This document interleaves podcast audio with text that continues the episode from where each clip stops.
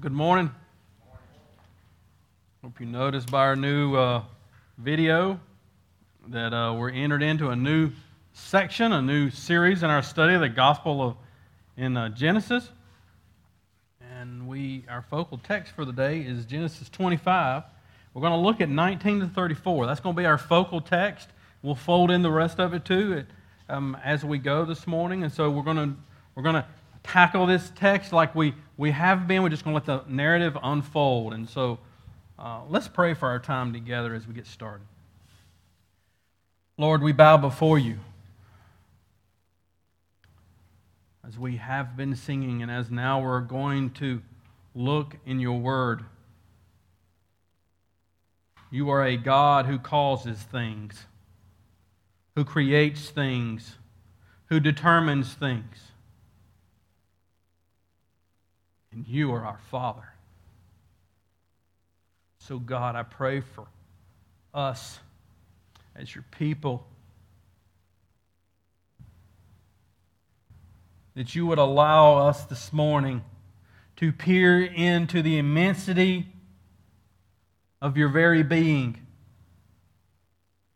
And that way we may clearly, simply see from your word what you have done what you have said so that we may know what you are going to do. So, Lord, open our eyes and fill us with your Spirit. Give us your wisdom that you purchased for us. You bought that with your blood. And so we ask you, Lord, please give us your wisdom this morning as we look at this text. In Jesus' name, amen. So, 23 years ago today, I married my wife and uh, we are we got married at Parkwood uh, in Gastonia, and we've have been growing spiritually here and together every every since. I said in the first service, my only regret as a husband is I I didn't love her more like Christ through the years, and even in that, I, we have both seen God's grace and God's mercy to us. But when we got married, we went to Bermuda flew into that and got our room. And like everybody does when you get your room, you go out on the balcony and you, you want to see what kind of view that you paid for. you could be looking at a wall, it could be nice. And, and so we looked out, and if you've ever been there or seen pictures, you know, the, the water's clear out that far, and you can see even into the water from the balcony. You can see the blues and greens, and even tell there's coral underneath there by how sad it would have been if we would have just stayed in the room and looked out the balcony at the ocean. We had to go down there, put our feet in the sand, and get our snorkel gear and go down into the water. And even as we went in and looked at the, the beauty, beauty called to beauty, deep to deep, we realized as though this is it's as far as I can go. There's more. It's beautiful what I want you to see this morning. We've been looking at the gospel in Genesis. We've been looking at, at Abraham, and now we've flipped the page in the section. We're going to be looking at Jacob. So flip back with me. Let's remind ourselves where we've been in Genesis 24. 24 and verse 1. Remember, at this point, Abraham is old. It says in verse 1 that he was old, well advanced in years, and the Lord had blessed him. Remember, he had, didn't have a child. Him and Sarah couldn't have children, and it was years, but now he has Isaac. We get in the picture, we see Isaac last week was 40 years old and not married. And so we have this promise in verse 7 of chapter 24 of blessing. That he's the promised offspring, but he's not even married. So last week we saw God's providence as we, as we learned about the God of the details, determining things down to the minute details, causing Rebekah to become Isaac's wife. And if you look at verse 60 in chapter 24, having found Rebekah and traveling back, the servant, to take her back to Isaac, we see the family praise in verse 60 hey, may God give you a bunch of children. No kids. So we get this continual cycle, this continual tension. The seed's coming, the blessings are there, then we got this problem. Tension's relieved, causes another tension. And it compels us constantly forward in the story. We hit chapter 25, it's the same thing. God's blessing continues uninterrupted, one generation to the next. Bringing people, removing people, protecting Isaac. When we hit about verse 7, Abraham is ensured the covenant blessings will continue through Isaac, verse, in verse 7 to 10. In chapter 25, Abraham dies. 175 years old. And remember, Sarah died last week and buried in the land of promise. This week, Abraham dies and is buried in the land of promise with Sarah. And guess what that means? Had somebody throw the ball to you and say, You got the ball, it's yours. Throw the ball to Isaac, it's his. It's on you now. He is the patriarch of the family, the one who would carry the promised seed. Believe and obey the promised Messiah that's coming. So the story presses us forward every week, presses us forward with new promises, but also new problems. And when you study it, when you read it, you, you get this deja vu moments that these problems are really not that new. Even the mistakes are the same mistakes. the sins of the father, they're repeating the mistakes but the promises come. And so when we hit verse 12 of chapter 25, we have this little blurb here about Ishmael reminding them that Ishmael was given a promise. God will fulfill that promise, make them a great nation. They're not the point. Isaac's the point. Now, soon to be Jacob. And so we get these two main figures, Abraham and Jacob, of which Isaac is simply a blurb on the screen. I'm not going to be, we've been talking about Abraham forever. We're going to be talking about Jacob for a while. Isaac's very short. The narrator wants us to center our attentions this morning. We're going to have to, we're going to, have to fight this. He wants to center our attention on Isaac and now on Jacob. He wants us to get to Jacob as soon as possible, and he wants us to lock on to that. Why? Because for God's people who originally was reading this, that was the point. The promised line is being promised. Is it going to happen? Is this problem? Is, is this going to stop? Is the promised seed going to come? Is she going to have kids? What's going to, what's going to happen? Keep our eyes on the children of promise. And so, as we enter in, the narrator wants to be clear to Israel and wants to be clear to us. The Lord's gracious choice is what provides the continuation of the promised seed. And so we hit verse 19. We're reminded of the families here. We got two families, verse 19 and 20. First, look at verse 19. Abraham followed Isaac. So we got one pretty good family. Come from good stock, so to speak. Abraham is the father of Isaac. And remember that Rebekah is the sister of Laban, kinsman. So both of these are family. We're reminding God's people, reminding us of who the family was. And with this introduction of Laban, we're reminded again this week there's a Jacob Laban cycle coming. Now we are reminded here. Don't forget about Laban, he's coming. So Jacob will become Israel, Laban, Syria.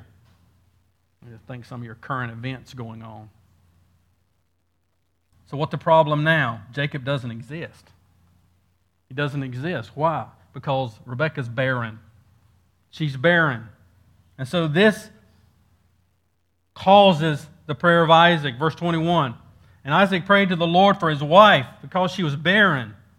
And the Lord granted his prayer. And Rebekah, his wife, conceived.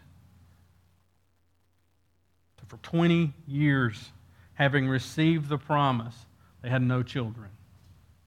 So Isaac prays and you got this picture in the Bible over and over open womb, closed womb.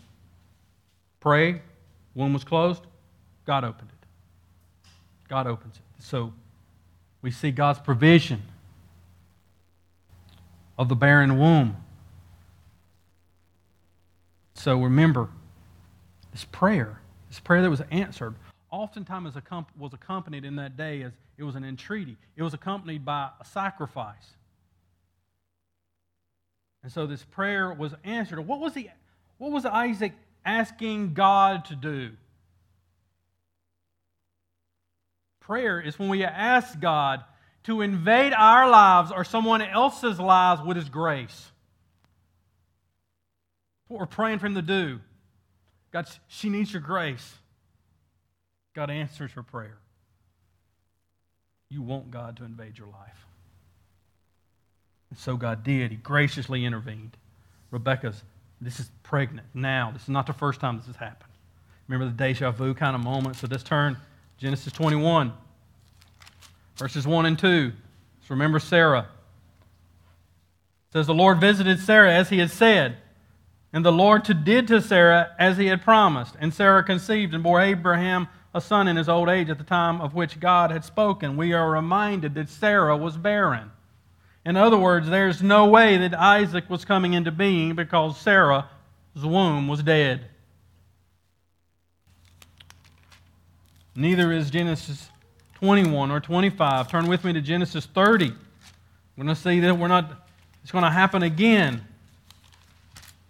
Genesis 30, look at verse 22. Now Jacob is married and he marries a woman named Rachel. Verse 22. Then God remembered Rachel and God listened to her and opened her womb. She conceived and bore a son and said, God has taken away my reproach. She called his name Joseph, saying, May the Lord add to me another son. So, do you see the very clear point? The seed of Abraham comes into existence because of God's miraculous work. Bringing the seed of life from a barren womb, three of them. You see, in here, barrenness is not an occasion for anxiety. It's simply an opportunity to express and to demonstrate God's sovereign grace. You see, this generation had to learn the lessons just like ours that their birth into the promise was supernatural, and so is yours. What is the gospel connection here? Let's remind ourselves of what, where we where we've been and where we're going. Remember Genesis 3:15. The fall happens. In this penalty phase of the fall, God looks at the serpent and says, "One day from the seed of a woman you will be defeated." And so the fulfillment of that Galatians 3:16 says, "Now the promises that were made to Abraham and to his offspring." It does not say and to offsprings referring to many, but referring to one and to your offspring, who is Christ. Christ is the fulfillment of this promise seed, and it will come to pass. This is where we're going. And so the first point is very clear. Although Isaac and although Rebekah come from good stock, good family, they were unable, insufficient of them own, their own selves to produce the next seed, to to produce the seed that would inherit the covenant promises.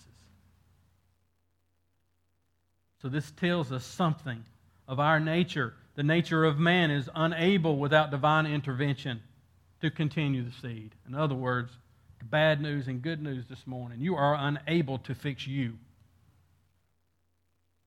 You are unable in and of yourself to please God. No matter how hard you try, no matter how hard you work. But it is the nature of God to provide for his people. And so, what do we see?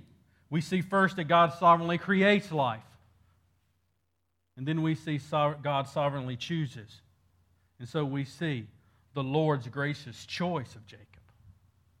This is, this is the point between verses 22 and verses 28. There's one central, predominant thing the oracle of God. God has spoken. Everything else that happens simply prove to the fact it will fall under the fact that God speaks in this section. And why does he speak? Because there's turmoil in the womb. You see, one tension was relieved that led to another one. We, we don't have children. We've been barren for 20 years. I mean, goodness gracious, he's, Isaac's now 60. And now they get pregnant, and here comes the child, and all of a sudden there's problems. You couldn't go to the doctor, couldn't get an ultrasound. Is this child miscarrying? What's happening? Look at verse 22. As children struggled together within her, she said, If it is thus, why is this happening to me? So she went to inquire of the Lord.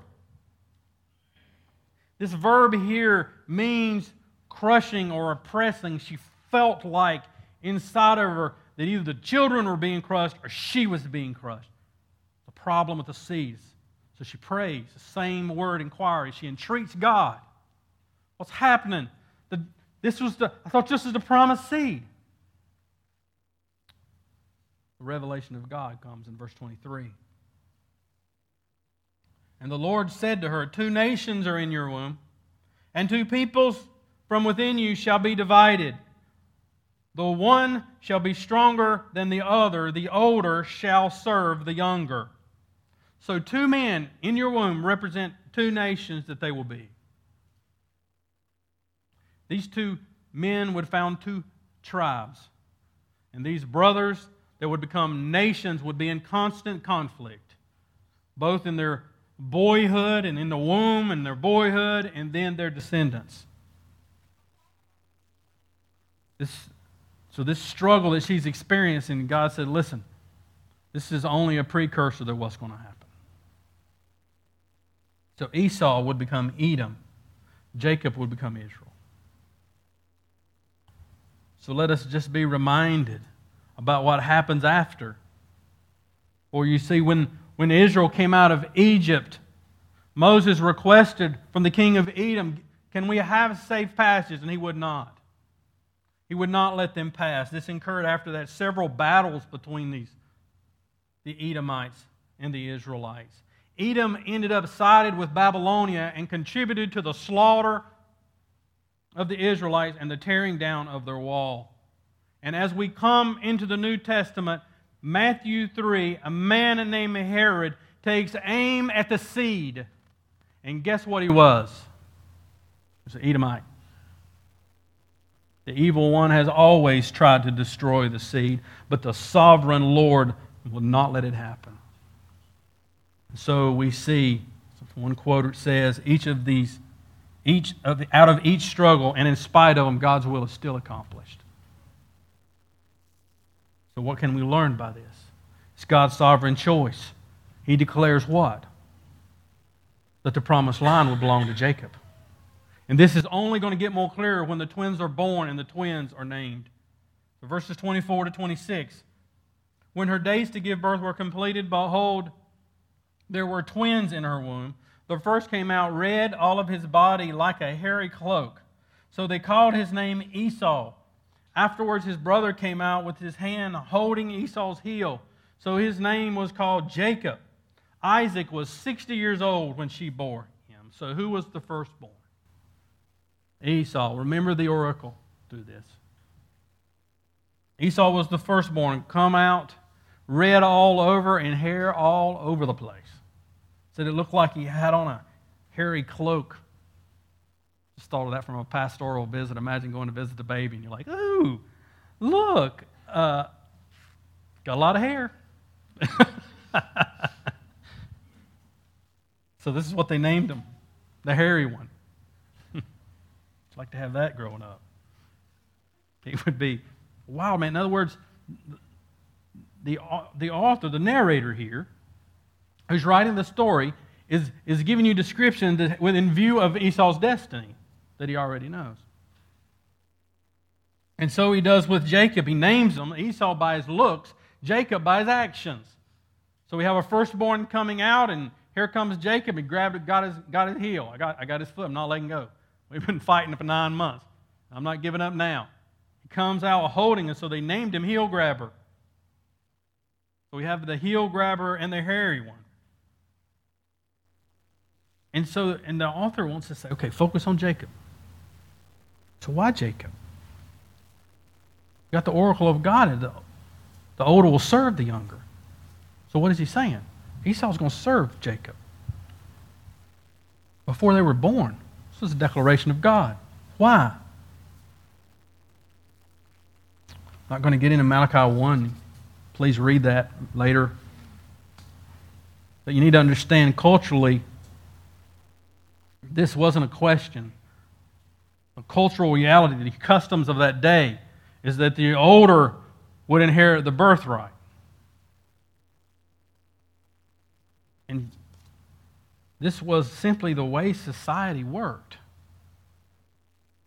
And so we see this theme of God of flipping human customs and the natural order upside down. So here's, here's what we see. From the beginning, God chose the younger Abel over Cain. God chose the younger Isaac over Ishmael.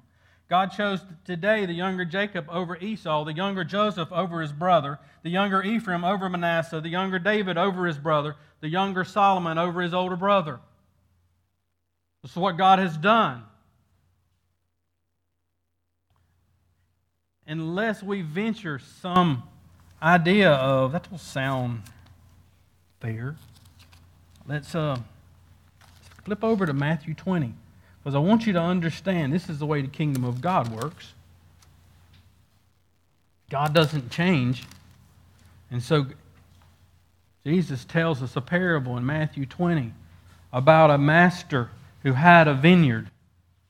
And so he goes out in his vineyard and sees the work to be done. So he goes to the place to where you hire day laborers and he hires him some laborers to work that day. And they agree a day's pay is this and they go to work.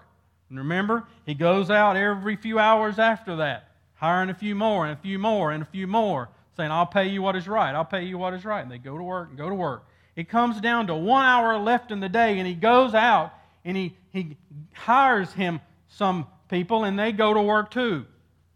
And what happens? At the end of the workday, he tells the servant, okay, it's time to pay up. And here's what I want you to do I want you to pay the last one first. So the last one comes up to get his pay. What does the master give him? A day's pay. Full day's pay. And so the ones, especially the ones who've been in out all day, they, they're not sure what to think of it, sort of irritated, sort of excited. Well, if he's worth that, then we deserve. Remember this story. What happens? The ones come up and they receive the day's pay too. And what do they say? It's not fair. How dare you not give us what we deserve? What does God say? Matthew 20 and verse 15. Am I not allowed to do what I choose with what belongs to me? Or do you begrudge my generosity? So, what does he say? Verse 16. So the last will be first, and the first last. And so we see this is what the Lord has done in this story all the way through and on through into the New Testament. And so Jacob, the last, becomes first. Why? Because the Lord's gracious choice is not dependent on the works of man, but on the grace of God. And so the story keeps unfolding as the boys grow up, as we all know. Babies don't stay babies for long. And so in verse 27 of Matthew 25, we see when the boys grew up, Esau was a skillful hunter, a man of the field, while Jacob was a quiet man dwelling in tents. Isaac loved Esau because he ate his game, but Rebekah loved Jacob. And so we come to this part where we get a picture of not only Jacob and Esau and who they were, but a picture of Isaac and Rebekah and who they were. And so, lest we think that God chose Jacob because he had really good parents, we get a little picture here that, no, they're messed up like the rest of us. they showed favorites. I mean, there's just something weird when it says Isaac loved Esau because he ate his game. You know, it ought to catch you just a little bit. Rebecca loved Jacob, so there was favoritism. This is not the main point of the text. Matter of fact, when you hear the main point of the text, oftentimes we choke on it because everybody's made secondaries primaries. The main point of the text is, is that there's a promise, there's an oracle that has come forth, and it matches the promise that has been given to Abraham, and this is going to happen. And yet we see in the midst of it favoritism by parents, and then these two individuals, Jacob and Esau, one wild, free, one loving to live for the day. Many, we all have people we know who live like this. I feel, so I do. I'm going to make a decision. We call it living off the end of our nose. We're going to make a decision. It's what I feel. It's what I'm going to do. I'm going to think about it. I'm going to get what I. The other, Jacob's just the opposite. Let's think about this thing. More calm, calculating, the planner. Bible says Jacob was a quiet man, even tempered, and she was thoughtful. Esau is just the opposite wild, free, boisterous. Here's what you need to see verses 29 to 34. There was two hunters that day. Both of them was hunting.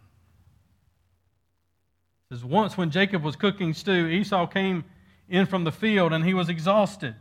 And Esau said to Jacob, Let me eat some of that red stew, for I'm exhausted. Therefore his name was called Edom. Jacob said, Sell me your birthright now. Esau said, I'm about to die. Of what use is a birthright to me? Jacob says, Swear to me now. So he swore to him and sold his birthright to Jacob. And Jacob gave Esau the bread and lentil stew. He ate, he drank, and he rose up and went his way. And the Bible says, Thus Esau despised his birthright. And so we have this one Esau out hunting, comes in, famished. This is probably not the first time this has happened. One thing on his mind food, hungry, now. It's the way he lived his life. The other was hunting for something else. Right? What was he hunting for? Birthright. Mama told me it's going to be mine. So I, I'm going to help. I'm just going to help kick this ball down the road just a little bit more. So he had a plan. I mean, he had the pot smelling. You ever go by a cookout or somewhere and they got the smoke going up trying to get you to smell a hamburger or something, pull you in? Probably had sweet tea sitting out there with ice in it. Pulling him in. He's ready for him.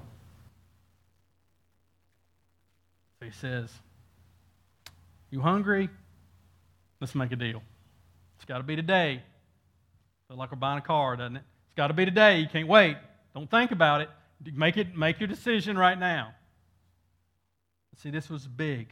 It's not as big a deal to us, but when we begin to think, it, he wanted his birthright.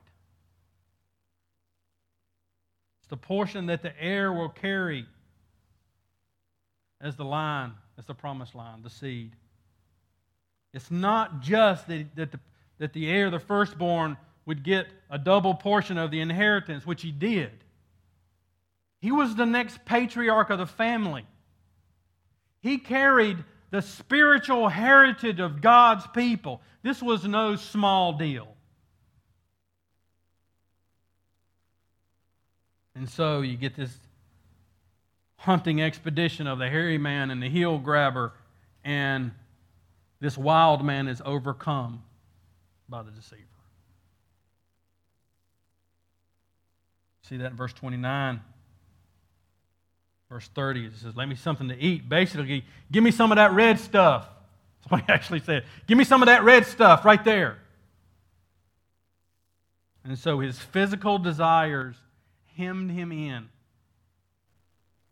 And though we think that he's the powerful one, that he's the strong one, and the other one's just a little prissy person, we see what happens is Jacob actually overcomes him. Jacob's calm, Jacob's ready, and Jacob deceives him. And so I ask you, with our eyes now on Jacob, does he look like patriarchal material to you?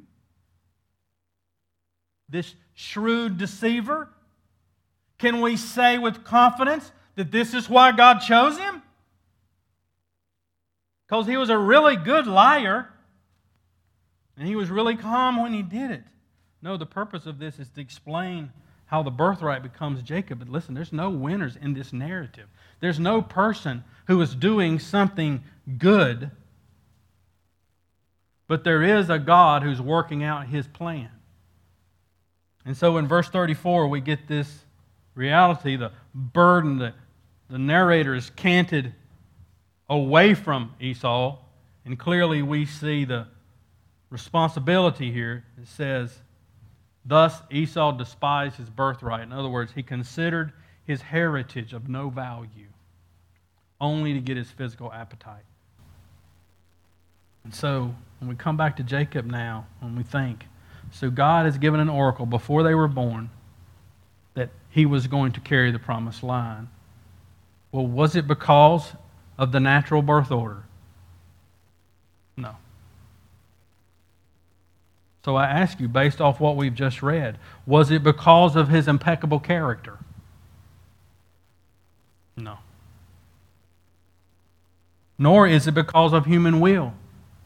As we'll see, his deception his choices had real consequences, and he would really pay for them. And so would Esau. But here's the point he would not speed up nor slow down God's plan one second. Jacob's supremacy was simply due to God's divine choice. God creating life where there was no life. God sovereignly choosing who and how his purpose is to go forward. Listen, this is the predominant theme of the Bible. This is our hope today.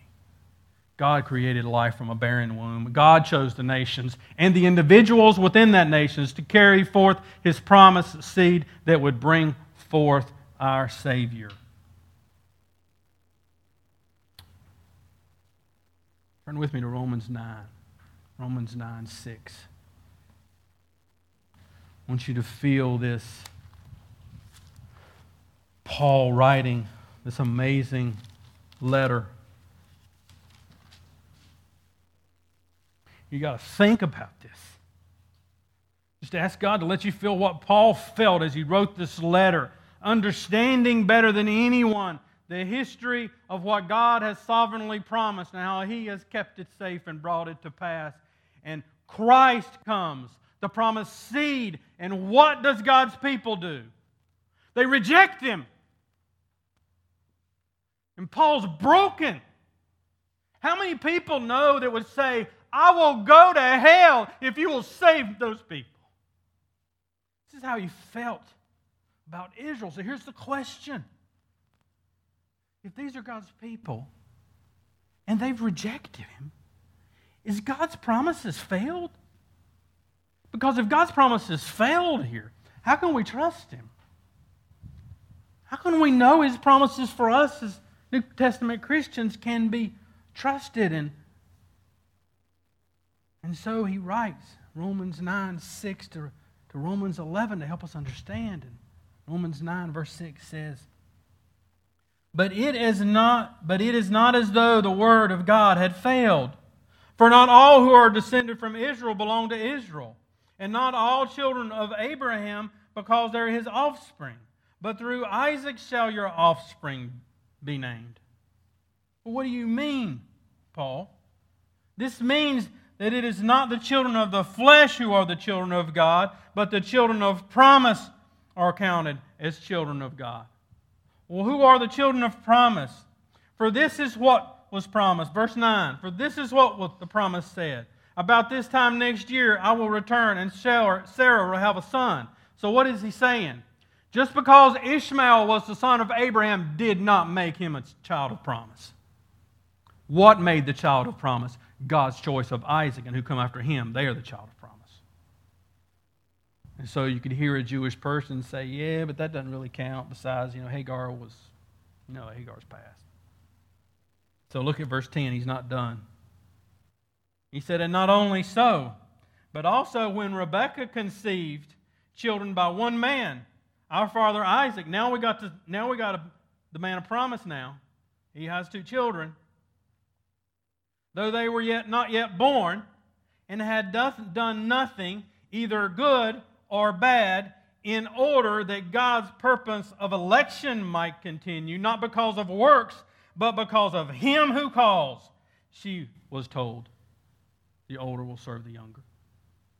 Look, if, the NASB helped me here. Here's, here's verse 11. This is where I want us to hone into. Verse 11 in the NASB version says, For the twins were not yet born and had done anything good or bad, so that God's purpose according to his choice would stand, not because of works, but because of him who calls. So Paul could clearly say, God's promises has not failed, and they will not fail, because God is the one whose choice stands.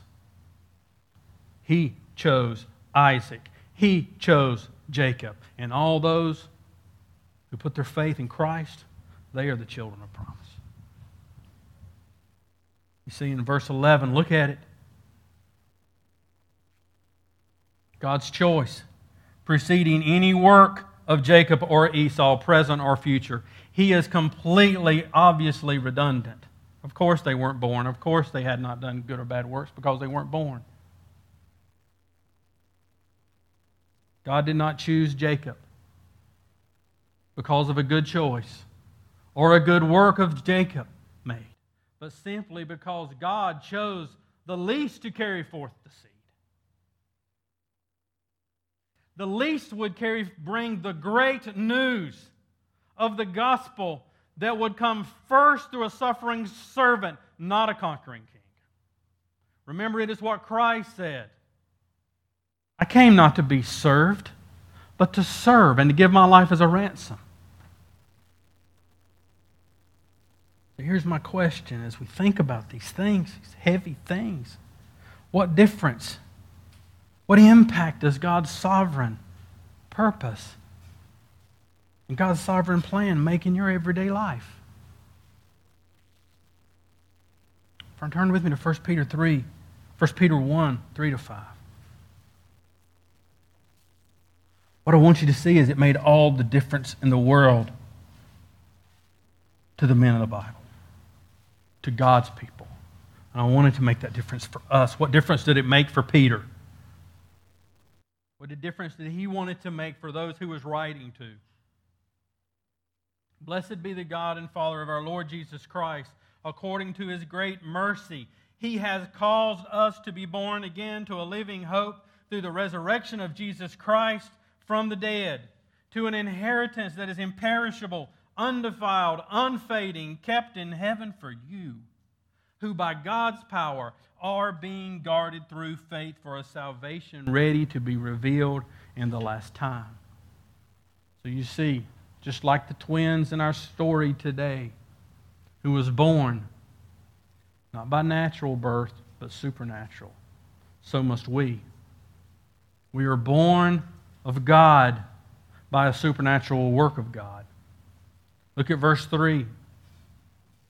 Who caused our being born again? He caused it. Look in verse 4. Then who keeps it? He keeps it. He caused it. He keeps it. How? Look at verse 5. By his power. By his power he causes it. By his power he keeps it. By, him, by his power he guards it. Now, this has radical implications for our tomorrow and our today. God's plans cannot fail. Look at verse 23.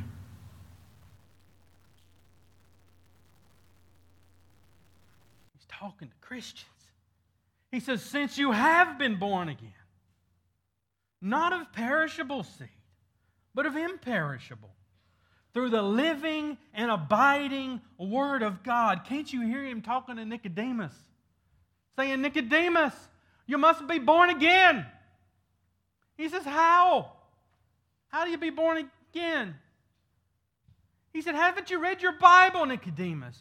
You must be born of the Spirit. This is what I told the prophets. I will pour out my spirit among you. I'll take out your heart of stone. I'll give you a heart of flesh, and that heart of flesh will cause things to happen in your life. people of God do not exist by natural birth, but by the Spirit of God that, that births them again. They are born again by the Spirit. They exist because God brought them into existence by God. That's what Isaac would say. That's what Jacob said. That's what Joseph said. So hear me clearly this morning. God did not move toward us. God did not move toward you because you were great, because we chose the good. He moved toward us to display through the least his amazing grace. That's why he saved you. Is this not what he told his people? It's not in your notes. Look on the screen. Deuteronomy 7, verse 6. For you are a people holy to the Lord your God. The Lord your God has chosen you to be a people for his treasured possession out of all the peoples who are on the face of the earth. It was not because you were more in number than other people that the Lord has set his love on you and chose you. For you are the fewest of all peoples, but it is because the Lord loves you and is keeping the oath he swore to your fathers that the Lord has brought you out with a mighty hand and redeemed you from the house of slavery, from the hand of the Pharaoh of Egypt. This has radical implications of your life in at least two ways. It should implicate your worship, and it have implications on your mission. So I asked, as God's sovereign choice this morning, bring you to your knees and humble grateful worship and then set you on your feet free to obey his mission. Listen to me. If this word today has not humbled you, you do not understand it. And if it has not made you a more grateful child of God, you do not understand it. It should both humble us, it should make us grateful. It should compel our worship, not with just our lives, not just with our not just with our money, with everything that we are. This is how he encouraged the Corinthians. Those struggling believers in 1 Corinthians. Turn with me to 1 Corinthians 1. Listen to what he said. Again, talking to the church. Look at verse 26. 1 Corinthians 1 26. For consider your calling, brothers. Not many of you were wise according to the worldly standards. Not many were powerful. Not many were of noble birth. But God chose what is foolish in the world to shame the wise. God chose what is weak in the world to shame the strong. God chose what is low and despised in, in the world, even the things that are not, to bring to nothing the things that are. Why? Why did he choose these? So that no human being might boast in the presence of God. Verse 30 is your reality. And because of him you are in Christ Jesus, who became to us, those that are in Christ Jesus, wisdom from God, righteousness, sanctification, and redemption, so that it is written, Let the one who boasts boast in the Lord. Look what he said in verse 26. What is he saying to the Corinthians? Look at you. That's what he's saying. Just look at you. Do you think the sovereign king called you because you were that wise? Even by the world standards? But because you're that powerful by the world standards? Or because you were somehow in the know? No. God calls you because you were the foolish. You were the weak. You were the low. But God chose you. Do you see how this should have an impact on your humble gratefulness? Why am I saved today? Because, because I was the foolish one and God chose me. So I can stand up and say today, and we stand together if I can have anything to brag about, I brag in the fact of this I'm Christ, and Christ is mine. Listen, listen to me. No sovereign choice no wisdom. No sovereign choice, no righteousness. No sovereign choice, no justification. No sovereign choice, no sanctification. No sovereign choice, no redemption. The king called you. That's why you're saved, and he didn't have to. And because he has called us, we stand in his wisdom. We stand in his righteousness. He has given us. It's foreign to us, but it's ours because He has given to us, because our God does not lie and He does not change. We desire to be holy because He has given his, his, us His Spirit that gives us a desire to be like Christ. Because His Son is the one who removed our wrath, paid our debt, adopted us into the family. It's all because of Him. How does this drive our mission? And listen, tune in with me for a second. No matter what you think about anything that I've said, we have to deal with what God has said. I haven't found a better quote that summarizes what I want you to hear this morning. Christopher Wright, The Mission of God, puts it this way Israel came into existence as a people with a mission entrusted to them from God for the sake of God's wider purpose of blessing the nations. Israel's election was not a rejection of other nations, but was explicitly for the sake of all nations. Do you get that this morning? You got to understand the whole picture this morning. Let me read this again. Israel came into existence as a people with a mission entrusted to them from God for the sake of God's wider purpose of blessing the nations. Israel's election was not a rejection of other nations, but was explicitly for the sake of all nations. Brothers and sisters, you are saved today because God chose Jacob. And if he wouldn't have chosen him, you would be a child of Esau. We have something to celebrate.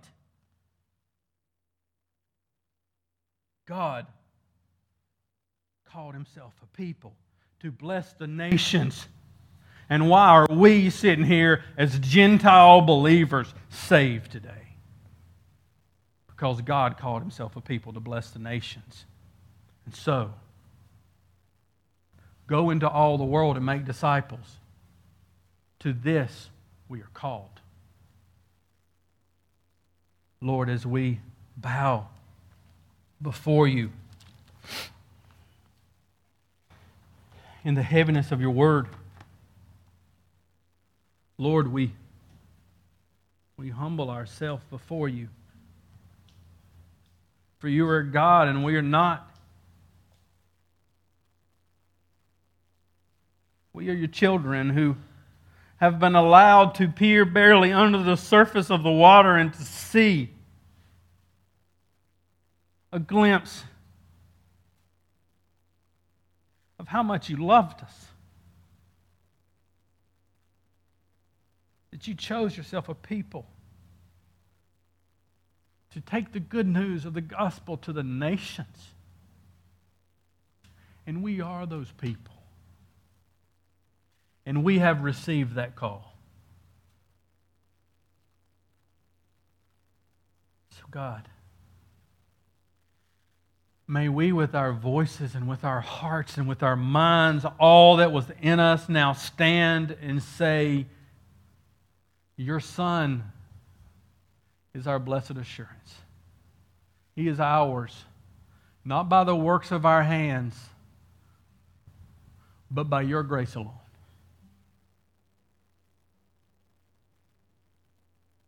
Oh God, we wish we had something other than these feeble bodies and few words to declare the majesty and the glory of who you are and what you've done in your world. So, Lord, we give you what we have, all that we are. Lord, whether we live another hour or another 50 years, may we live to make your name known because you've called us to do so. We praise your Son's name, our Lord and Savior, Jesus Christ. Amen.